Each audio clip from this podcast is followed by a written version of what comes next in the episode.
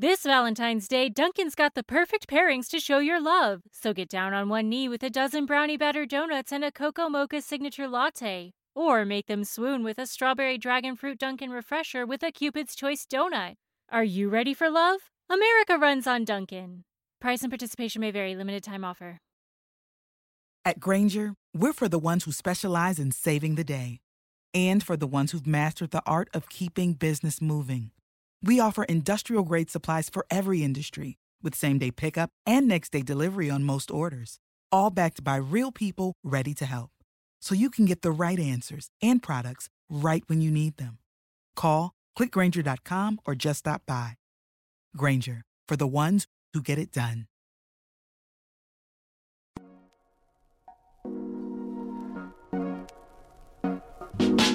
It's Tuesday, January 17th, 2023. I'm Jackson Bird. Today, it looks like the ozone layer is on track to be restored in just a couple of decades, plus an opportunity to get paid for donating your stool samples. Yes, really. And an examination of the 19th and 20th century phenomenon of Tom Thumb weddings, aka elaborate fake weddings for small children. Here's some cool stuff for your ride home. Well, this is a fairly huge story that I somehow missed last week. According to a new report from the United Nations, the Earth's ozone layer is on track to recover in the coming decades. Now, the hole in the ozone is not a major cause of the climate crisis, so this doesn't mean everything is fixed, far from it, but it's still very reassuring. Quoting the BBC, the ozone layer is a thin part of the Earth's atmosphere that absorbs most of the ultraviolet radiation radiation from the sun. When it's depleted, this radiation can reach the surface, causing potential harm to humans and other living things. Ultraviolet rays can damage DNA and cause sunburn, increasing the long-term risk of problems such as skin cancer. The ozone layer began depleting in the 1970s. Chlorofluorocarbons, or CFCs, which were commonly found in spray cans, fridges, foam insulation, and air conditioners, were blamed for eating away at the ozone layer. A gaping hole in the layer was discovered by scientists in 1985. Just two years later, the Montreal Protocol was signed, with 46 countries promising to phase out the harmful chemicals. End quote. And now, 99% of those ozone depleting substances have been phased out. And if the bans on those substances remain, the UN report says that the ozone layer should return to its pre 1980s condition by 2040. That is, the hole would essentially be healed. And specifically, they expect the ozone to be restored to that condition in about 2040 for most of the world, 2045 over the Arctic, and 2066 over the Antarctic, where the ozone depletion was the worst, and which was still expanding as late as 2000 but has now begun to heal. Quoting phys.org, the two chief chemicals that munch away at ozone are in lower levels in the atmosphere, said Paul Newman, chief earth scientist at NASA's Goddard Space Flight Center. Chlorine levels are down 11.5% since they peaked in 1993, and bromine, which is more efficient at eating ozone but is at lower levels in the air, dropped 14.5% since its 1999 peak, the report said. Decades ago, people could go into a store and buy a can of refrigerants that eat away at the ozone, punch a hole in it, and pollute the atmosphere. Now, not only are the substances banned, but they're no longer much in people's homes or cars, replaced by cleaner chemicals. End quote. The Montreal Protocol, which was the first UN treaty to achieve universal ratification, sets an example for the potential efficacy of global cooperation for similar initiatives surrounding the climate crisis, experts say. Plus, the efforts employed to restore the ozone could have indirect effects on the climate crisis. Quoting The Verge, The global agreement to protect the ozone layer is also beneficial for efforts to slow climate change. Ozone depleting substances were replaced with another class of chemicals that happen to be potent greenhouse gases called hydrofluorocarbons. The Kigali Agreement was added to the Montreal Agreement in 2016 to limit those planet heating chemicals. Axing HFCs globally is expected to reduce global warming significantly, up to half a degree Celsius by 2100. 100. Now, for context, the world has already warmed by about 1.2 degrees Celsius since the pre industrial era, exacerbating many of the extreme weather disasters we live with today. End quote. As World Meteorological Organization Secretary General Professor Petteri Taalas said in a statement, quote, ozone action sets a precedent for climate action. Our success in phasing out ozone-eating chemicals shows us what can and must be done as a matter of urgency to transition away from fossil fuels, reduce greenhouse gases, and so limit temperature increase, end quote. And again, even on its own, this is a huge deal. Phys.org says that some scientists and environmental advocates have long hailed these ozone efforts as, quote, one of the biggest ecological victories for humanity. End quote. And UN Environment Program Director Inger Andersen told the Associated Press that healing the ozone layer saves 2 million people every year from skin cancer. That said, quoting again from The Verge, there is a climate caveat with the WMO's good news. The panel of experts warns that geoengineering, intentionally manipulating the climate and or atmosphere to undo some of the damage we've done by burning fossil fuels, could potentially take its own toll on the ozone layer. They're particularly concerned about a tactic called stratospheric aerosol injection, or SAI. Proponents think that tactic could help cool the planet because the aerosols might reflect some sunlight back into space. But SAI comes with significant risks and can cause unintended consequences, according to a recent WMO backed report. And some climate experts have already sounded alarm bells over one startup's recent attempted release of reflective sulfur particles into the stratosphere. End quote. Now, such efforts are one of the big variables surrounding continued healing of the ozone layer, endangering our ability to hit the timeline suggested by this most recent report. But this is overall some very welcome good news. Nonetheless, the fight is far from over. Mother's Day is almost here, and you can get her the most beautiful time tested gift around a watch she can wear every day from Movement. Whether mom's into classic dress watches, rare and refined ceramics, or tried and true bestsellers, Movement has something she'll love. And right now, you can save big on the best Mother's Day gift ever with up to 50% off site wide during Movement's Mother's Day sale at MVMT.com. Again, that's up to 50% off at MVMT.com. Whether you like it or not, I've dedicated a significant amount of time in the history of this podcast to discussing how much we can learn from our poops. Wastewater surveillance systems got a whole new level of attention and respect in the middle days of the pandemic as public health agencies recognized how valuable such systems could be at tracking outbreaks of COVID 19 before they materialized in any other way. By analyzing the wastewater in a community, experts are able to identify the presence of SARS CoV 2 that is shed by people even without or before symptoms. And that then enables them to prepare for an upcoming outbreak by enacting various mitigation strategies within the community. But it's not just COVID 19. Fecal samples can reveal so much information about a person and about the nature of different diseases and infections, helping us learn more about how to treat them. And if you've always dreamt of making a difference from your toilet, now is the chance. Biotech company Seres Therapeutics has just launched their Good Nature program, which will pay you to send in your stool samples. Quoting Mental Floss, the company aims to study stool samples from healthy adults between the ages of 18 to 50 to advance therapies for C. diff infections. This bacterium can cause hard to treat gastrointestinal issues that may lead to diarrhea and colitis, that is, inflammation of the colon, and that could be potentially fatal for some if left untreated. Up to 30,000 Americans die from chronic C. diff infections every year. End quote. And yes, the Good Nature program will pay you 25 to $75 per sample for up to $1,500 per month, with potential bonuses for donating more than three times a week. And while the cash is good, if you get the full amount, that could be an actual game changer for your budget. The point really is the research and the potential to help people living with C. diff. Now, that said, not just anyone can become a porcelain throne warrior.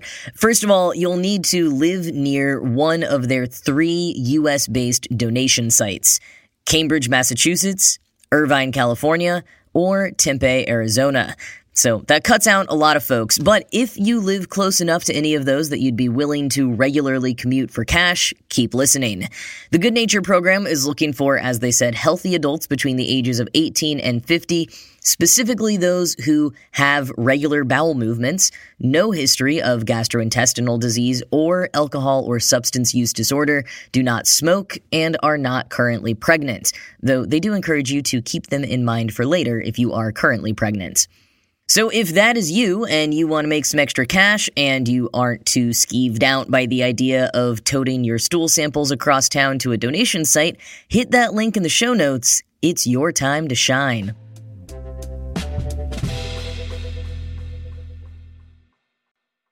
So the other day, I was perusing the infinitely fascinating subreddit The Way We Were on which people post photos and other primary documents from 50, 100, or more years ago. And the goal is to mostly post things that show what everyday life was like in different eras. You get a lot of people posting photos of their parents or grandparents or other relatives just hanging out, but also a fair number of more mysterious photos from collections of pictures that people have, for example, bought at flea markets or estate sales. Recently, someone posted a photo of about 30 elementary school aged children dressed up in their finest clothes and mostly staring miserably at the camera. Like, even more miserably than most people in posed photos were back when photos, you know, took a long time to take. And the poster captioned the photo, a children's pretend wedding, Arkansas, circa 1927. They all look thrilled.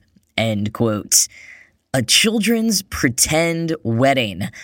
Indeed, at the center of the photo is a young boy and girl, she in a white dress complete with a veil and bouquet of flowers, and he in a little tuxedo. An older child in a mock clerical shirt with an open Bible stands behind them. There's a crowd of girls in matching dresses to one side as bridesmaids and boys in black suits as groomsmen to the other side. There's even a back row of older kids who look like they're meant to be the family members and younger kids sitting cross-legged in front, the girls clutching baskets that clearly had flower petals in them moments before. For just a pretend wedding, it's extremely elaborate. I mean, how much money did some kid's family pay for this silly photo op? It turns out maybe quite a bit, but also it wasn't just a silly photo op. As one commenter correctly identified, this was most likely an instance of a Tom Thumb wedding. Slightly scripted, over the top ceremonies, these fake children's weddings were mostly popular in turn of the century America and died down after World War I, but still pop up here and there. The commenter on Reddit said a Tom Thumb wedding happened in their town at some point in the early 1960s, and again in 1979. Atlas Obscura even dug up a photo of one happening at a school in Cleveland in 1998 as part of a fundraiser for a class trip. Quoting Atlas Obscura's 2017 article on the phenomenon, the pageants were wildly popular. In smaller communities, a Tom Thumb wedding was often the only show in town. At events like the annual Baby Parade at Asbury Park, New Jersey, they could draw crowds in the thousands. Commentary and history suggest that the dramatic practice of Tom Thumb weddings began and grew in order to teach children about religious or moral values, to model adult conduct and institutions, to offer entertainment and community fundraising potential, and because there was no Netflix to binge. Over time, the event decorated itself with different bells and whistles. Sometimes fairy tale or cartoon characters attended, sometimes there was singing, and very often there was an ice cream feast to entice the kids to cooperate. End quote. Teach kids moral and religious values, model adult conduct, entertain the community, that all makes sense. But how did people come up with the idea of a fake wedding to achieve all of that? And why were they all called Tom Thumb weddings? The answer lies with General Tom Thumb himself aka Charles Stratton, one of the most famous performers on P.T. Barnum's payroll. Stratton was already famous around the world. In his lifetime, he would perform for over 50 million people in two dozen countries when he wed fellow little person Lavinia Warren in 1863 in a very fancy ceremony in New York City. The wedding, complete with a miniature silver horse and chariot from Tiffany & Co., over 2,000 high ranking guests and a reception hosted by President Lincoln at the White House caused such a buzz that it apparently pushed Civil War news off the New York Times front page for three days. Which was exactly what Barnum had hoped for, I'm sure, when he bankrolled what was dubbed the Fairy Wedding. Even decades later, the over the top affair was remembered by the public. When Stratton passed away in 1883, it didn't take very long for people to decide to honor his memory by having children reenact the wedding of the century. Now, I'm not actually sure if Charles and Lavinia's wedding was the direct inspiration for Tom Thumb weddings, or if the idea was conceived independently but then named after their wedding since it would have been a cultural touchstone at the time.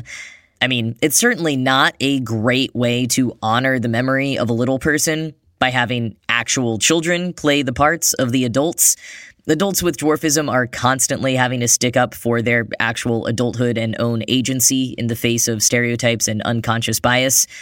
But of course, even if people would later be unfamiliar with Charles Stratton and his epic wedding to Lavinia, his nickname of Tom Thumb would still be known to people thanks to the 17th century English folktale it originated from. So if you were going to do a fake wedding with children, Tom Thumb Wedding was as good a name as any, I suppose. And in fact, there were other names for this type of performance. Some communities called them the Marriage of the Tots, others the Jenny June Wedding. But it was only the Tom Thumb wedding that was copyrighted by the Walter H. Baker Company in 1898. The pamphlet that they published was part DIY tips for putting on the wedding and part play with actual lines for the bride and groom. In Baker's version, Lavinia is retconned as Jenny June, while Charles keeps his Tom Thumb moniker, and it's all as eye roll inducing as you would expect. Atlas Obscura quotes the original Baker Company text Tom takes Jenny for better but not worse, for richer but not poorer, so long as your cooking does not give me the dyspepsia and my mother in law does not visit oftener than once in a quarter. Jenny takes Tom, provided that you do not smoke or drink, provided that you will never mention how your mother used to cook or sew on buttons or make your shirt bosoms shine, provided that you carry up coal three times a day, put out the ashes once a week, bring up the tub, and put up and take down the clothesline on wash day, and perform faithfully all other duties demanded by a new woman of the 19th century. End quote. Fortunately, it seems like the more recent iterations of Tom Thumb weddings ditch some of those tired gender stereotypes and instead focus on sharing toys and snacks and doing nice things for one another. So even if it's a weird tradition to keep up, I'm glad to see it's at least grown a bit with the times. Though I do still think the whole concept of a fake wedding for kids is a little strange. I mean, for one, like just think about the drama and the nerves and the discomfort that could come from the two kids who happen to be assigned to marry each other. Like, what if they hate each other or secretly have a crush on each other? How much did their friends absolutely roast them after the wedding? But also, there's a certain all too common type of person who thinks that any mention of LGBTQ plus people is inherently sexual. That even mentioning that a kid might have two moms or that a boy can have a crush on another boy is not age appropriate. Even when mentioning that a kid has a mom and a dad or that a boy can have a crush on a girl is age appropriate. And you often find those same people doing things like buying onesies for their baby boys that make boob jokes or say ladies man, or saying that because a girl and a boy in a preschool class, I don't know, shared Legos, so now they're boyfriend and girlfriend. The idea of pushing these roles on kids who, at best, could not care less, and sometimes are uncomfortable with the whole thing, doesn't sit great with me to start with. But especially when it's employed by the same people who accuse much more age appropriate acknowledgement of LGBTQ plus people as sexualizing children. So there's that, and the whole equating adult little people with children thing that makes these Tom Thumb weddings not completely my cup of tea. But they are certainly an interesting blip in history, and one which reveals a good deal about celebrity culture and 19th century gender roles and how people in small towns kept themselves amused back in the day.